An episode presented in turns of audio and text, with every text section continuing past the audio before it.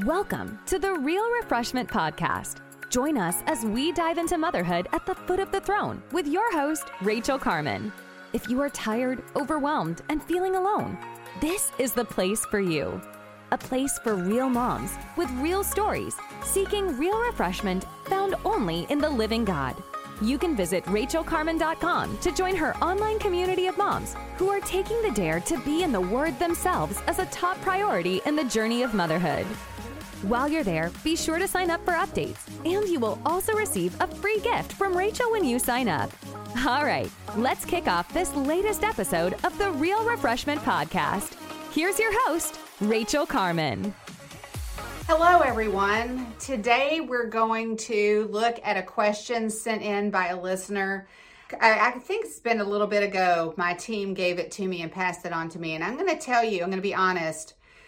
This is one of those questions that's not not easily answered, and I really like answers, uh, questions that are you know got a really easy, obvious answer that I can you know go to a specific passage of scripture and say, here you go, here's the answer. I love an answer like that, but I'm just going to be honest with you. This is one of those really tough questions today and I'm going to dare to tackle it and be really honest about it because I think this is one that needs to be addressed and discussed, but it's not probably the answer we all wished it was or hoped it would be. So let's dare to um, consider this together and soberly. And I hope that um, you'll let me know where I missed the mark on this one or what your insights are to this. I think it's important for us to dare to have these conversations and consider these things and be honest and authentic with each other because there's something in us that wants a guarantee, and we don't get that. We get one guarantee, but we don't get all the guarantees we want. So now that you're dying to know what the question is, the question is again, I think it's really a good one. A homeschool mom wrote in asking, What does success look like at graduation? So she said she's got, you know, five kids and one about to graduate. And she's just thinking to herself, as we do, you know, you by the time you've got one that's going to graduate, you're like, okay, can someone tell me if I did this right? Can someone tell me? did I waste the last 12 years? Did I did I do something good? Right? We and and you need to know, we all ask those questions. We all feel that. We all wonder, did I do okay? Did I did I bake enough cookies? You know, did I read enough books? Did I was I patient enough? Was I kind you know, we all do that. We all have it all sorted back through our mind, especially when we've got one on doc to graduate. So, total disclosure, I've got my last one. Uh, will be graduating in May of this year, and I'm I've got this going on. What does it look like?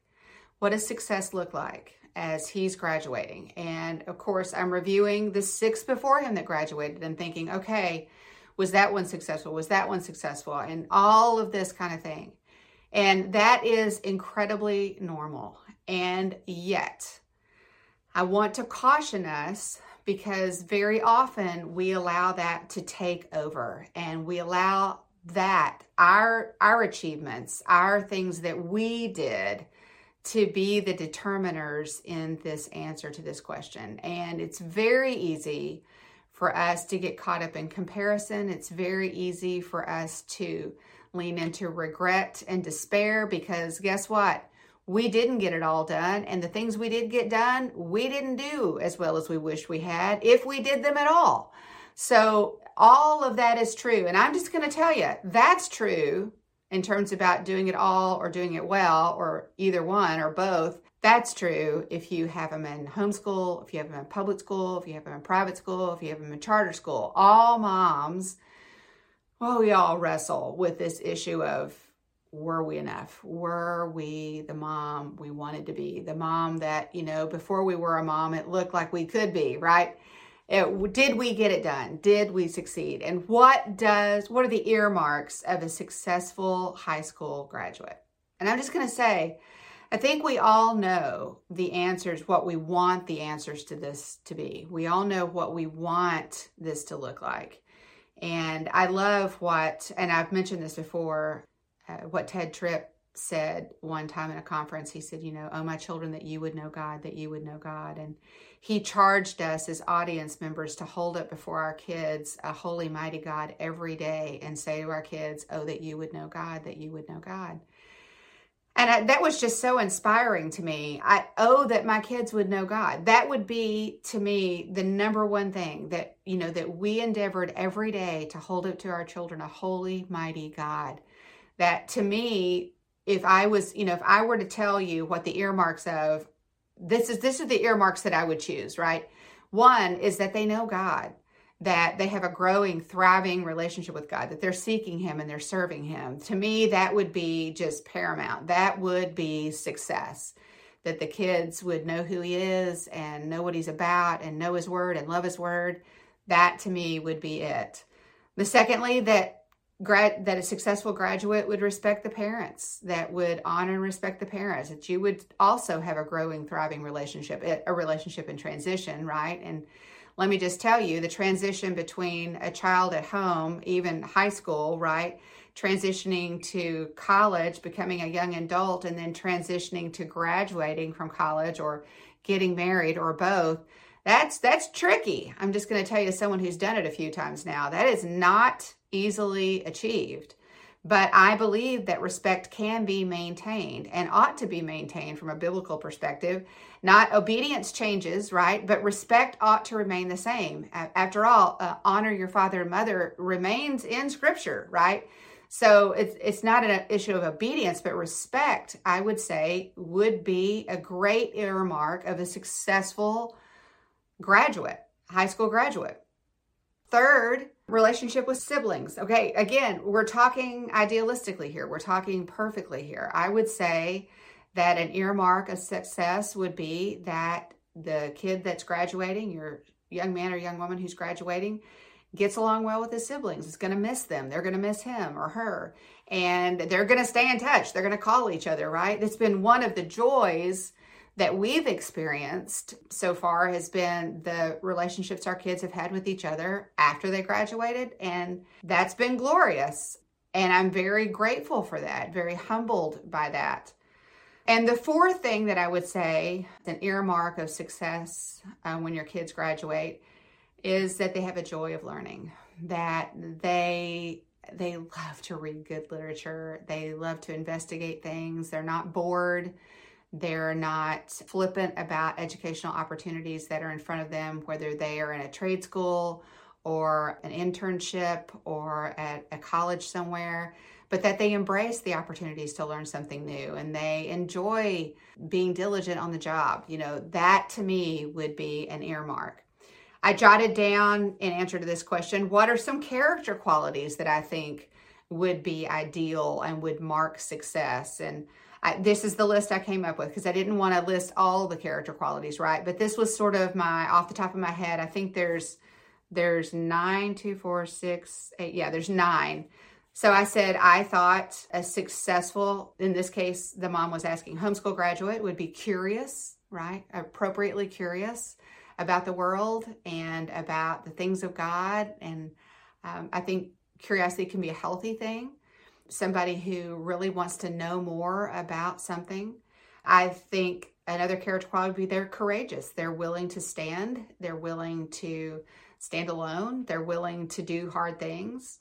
Earmark character quality would be that they're kind. They're considerate of other people. They don't bulldoze other people. They they think of other people. Um, next, diligence to me, a hard work ethic that, that that they are going to work on a project until it's done honesty that they are going to tell the truth. They're going to stand on the truth, even if it means that they have consequences as a result of it. They're going to be honest about what really happened. Faithful, that they would be faithful to God, to their family, to their own personal convictions, to the way that they ought to live as a child of God. Next, that they would be dependable, that people would know if that child, that homeschool graduate, says they're going to do something or be somewhere that they know that that's going to happen because they gave their word.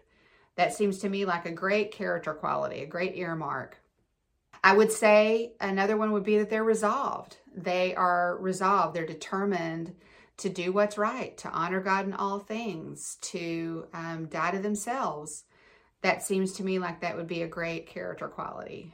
And uh, number nine that I listed is that they're responsible, that they do what needs to be done. They don't have to be told to do something a thousand times. They see a need, they see something that needs to be accomplished, and they do it. Rachael Carman has spoken across the country and around the world to moms about their struggles, successes, fears, and faith. They consistently share three things that zap joy and threaten the hope of moms today. They are overwhelmed, exhausted, and lonely.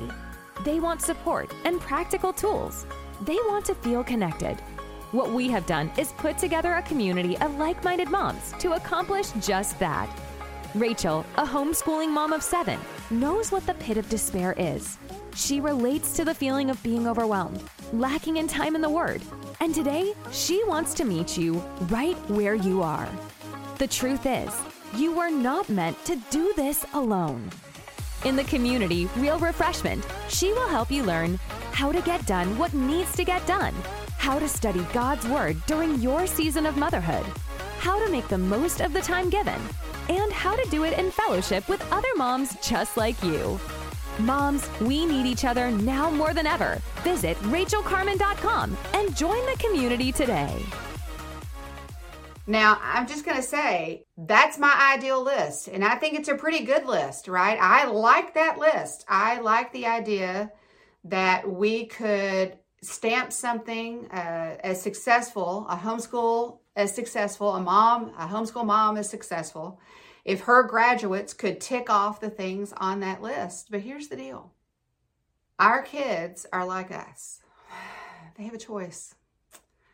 And for all of the things that we endeavor to do, all of the hard work we do, all the sacrifice that we do, as imperfectly as we do it, all of those things, I know that I have made a ton of mistakes and left things undone that ought to have been done and done those things that ought not to have been done, to quote the, the confessional prayer.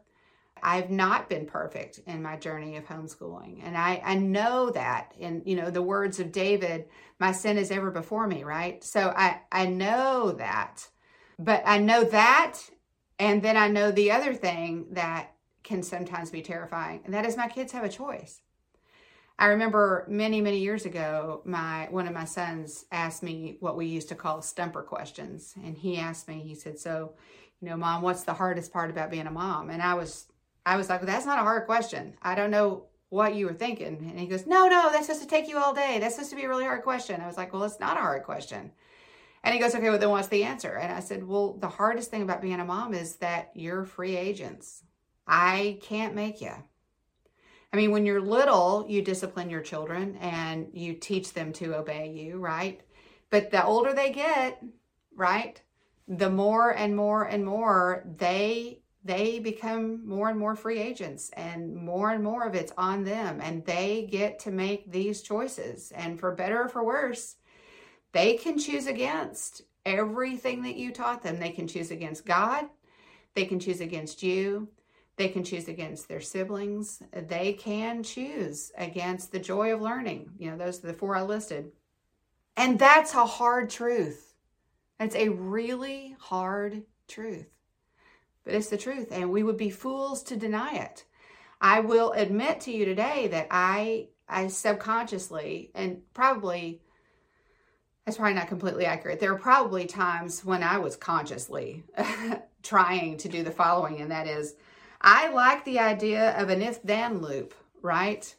Uh, when it comes to obedience, whether it's being a homeschool mom or or doing a variety of other things. I like the idea of sort of cutting deal with the Almighty and saying, look, if I do this, you do this, you know, hoping that whatever I do has some sort of guaranteed payoff. And it it just doesn't work that way. As much as we want it to work that way. And we, boy, do we want it to work that way. If there was some magic formula, everybody would be taking it, right? But the reality is, it doesn't work that way. God made us agents of choice. We get to choose. And just like he put Adam and Eve in the garden in the perfect circumstance, right? So he puts Adam and Eve, he creates them perfectly, he puts them in a perfect circumstance. He is the perfect God of creation, right? And he gives them one rule. Don't eat of that tree, right? Don't don't eat it of that tree because in the day that you eat of it, you will surely die. So he lays it out completely clearly. There was no there was nothing fuzzy about what he laid out. He said this is what's going to happen. And they did. They disobeyed God. They chose against God. They chose self. They did. And I'm just here to tell you if God's perfect creations of Adam and Eve, man and woman, the first man and woman, if in that perfect context they can choose against God, I'm here to tell you in the imperfect circumstance of my home and probably your home, I'm betting, love you, but I'm here to tell you our kids will sometimes choose against us choose against all of the good things that we did. All of, I mean, obviously, there are bad things we do. We mess up. I get that. But we have to acknowledge that our kids are free agents and they can choose against us. And so, what do we do then, right? I don't want this to be a complete downer. I, I mean, want to be honest and authentic, but I mean, what, why then, right? Why would you homeschool? Why would you sacrifice in any way? If you, any sacrifice that you make as a mother. Why would you do that if you can't get a rubber stamp guarantee that your kids are gonna follow God and they're gonna respect you and they're gonna love their brothers and sisters and they're gonna love learning and they're gonna change the world for Jesus?